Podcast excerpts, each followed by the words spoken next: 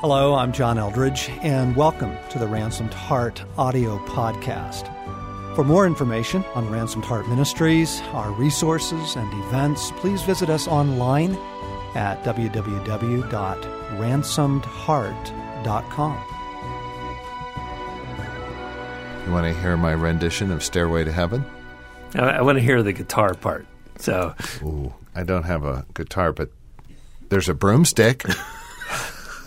I could do air guitar. yeah. well, this needs to be a video podcast in that case. So, Yeah. Well, welcome. Welcome. You've caught us chattering away as we do in the summer. And uh, oh my gosh, it's already July. And um, I want to welcome you to the Ransomed Heart podcast. This is Craig McConnell. My guest today is our very own uh, Dr. Brad Beck. Brad and I are going to chit chat about his year because it's been. How would you describe this last year, Brad? uh, it's been intense, been very full. It's been uh, overwhelming at times, and in joy and in sorrow.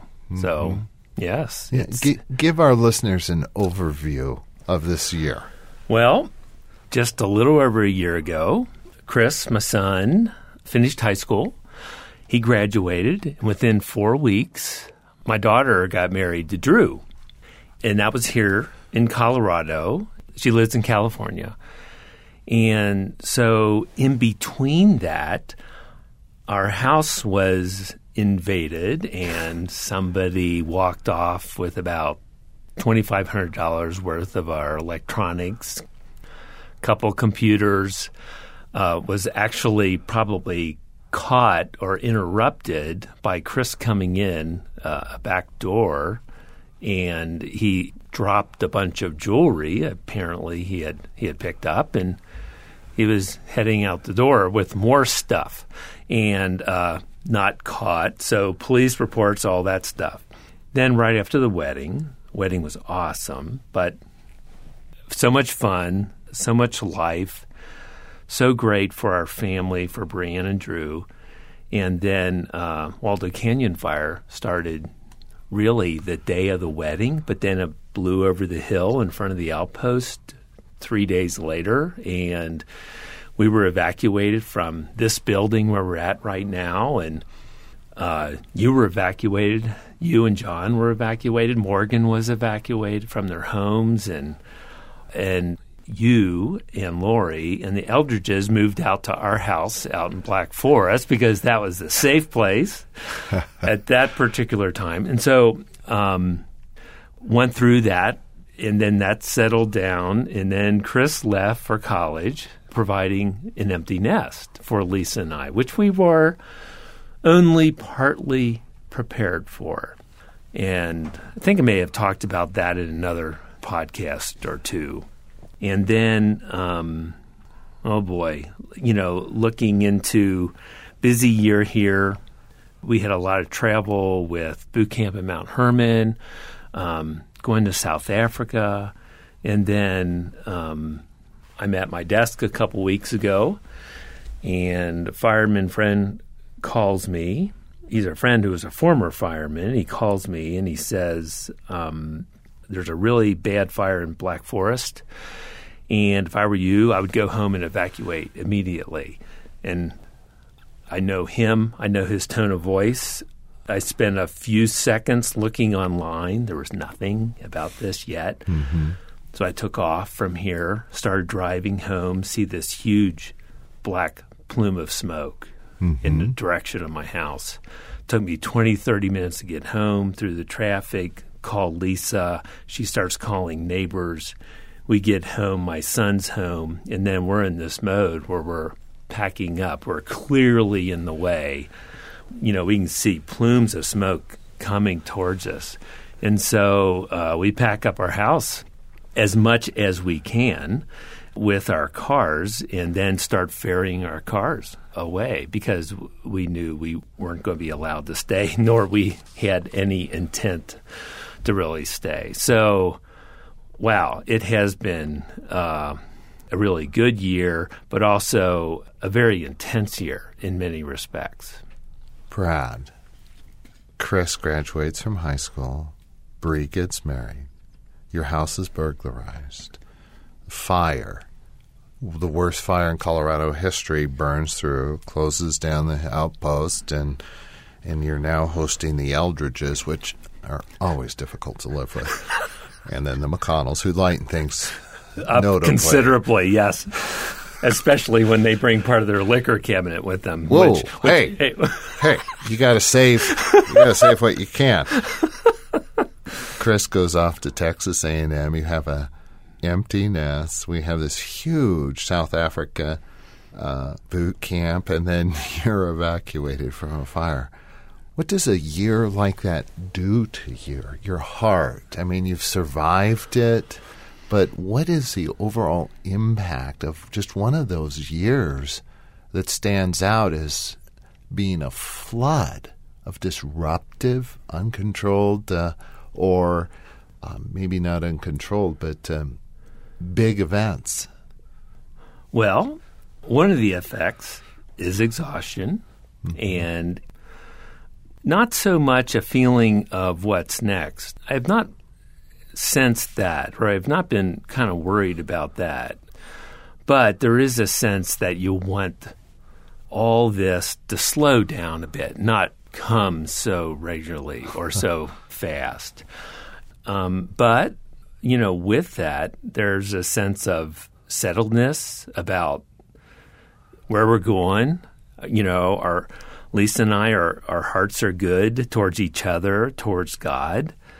We know people who've lost so much in the fire, um, lost so much in relationships. Um, oh, and I will throw into this my mother in the two months before this fire was placed in a nursing home, unable to take care of herself. She was trying to take care of herself for 88 years and, and finally couldn't do that anymore. So she gets placed into a nursing home. And then my brothers and I are dealing with that. And that's long distance. And so that's kind of a just like another kind of huge life event kind of teetering. And for a while, I was wondering, am I just at an age, late 50s, where just life events just, you know, are they going to keep coming like this? But I'm not making an agreement with that. I don't want to live that way, waiting for the other shoe to fall. I don't want to live, I certainly don't want to live in fear. Yeah. But it's interesting. Lisa and I had some really interesting revelations when we're, we were when we were packing up our house. We had four cars and and we're loading things up and you know the obvious things, the pictures, the you know the nicer clothes, you know birth certificates, titles of the car. Uh, you, know, did you- a few tax records? A lot of them were lost in the fire. yeah, I saw you throwing those in the fire. Get out of here.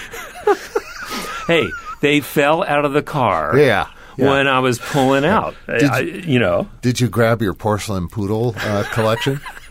no, I left that, but um, I did grab Brienne's porcelain poodle collection. so, so we were going through this amazing triage, and you've gone through this.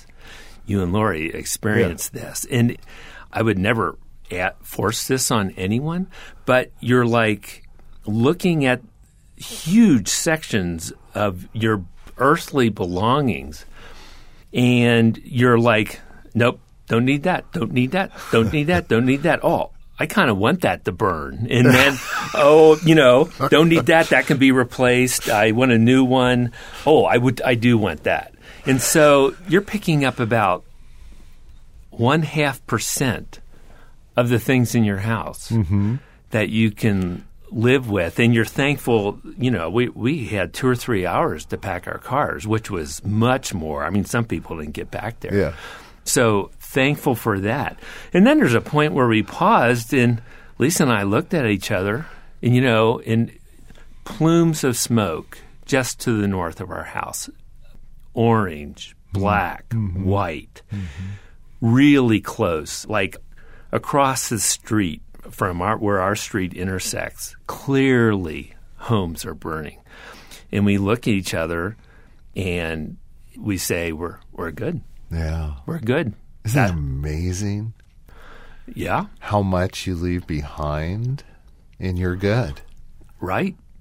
We, you know, we hit our health.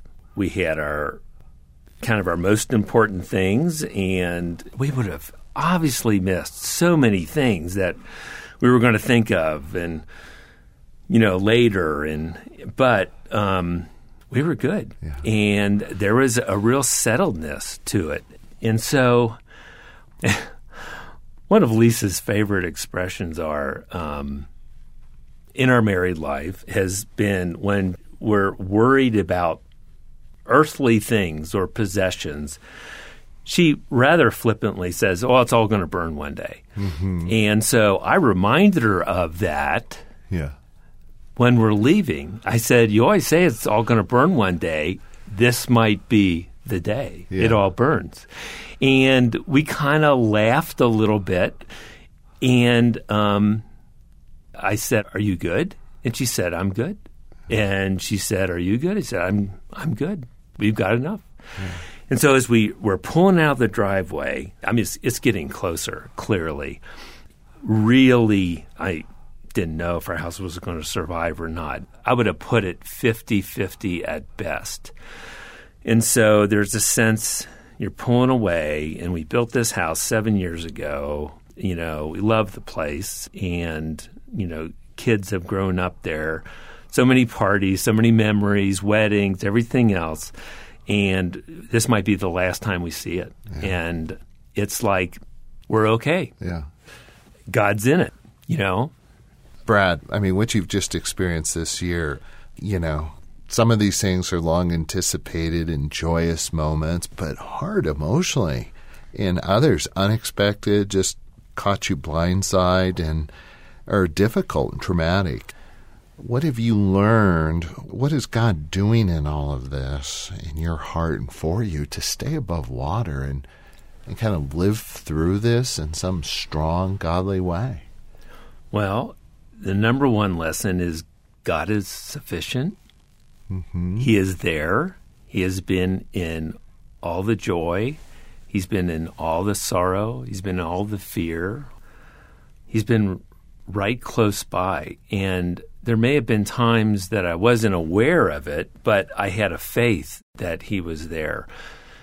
For Lisa and I, it's come through our life through other really intense events, losing our daughter, um, different turns of events with family, um, just several issues where we've been able to look to the past and see that God got us through it. And so there's a settledness about we don't need to know if God's with us. Um, we're not wondering if he's in this fire in some way. We know he's in the fire. Now, we don't know if our home's going to be saved.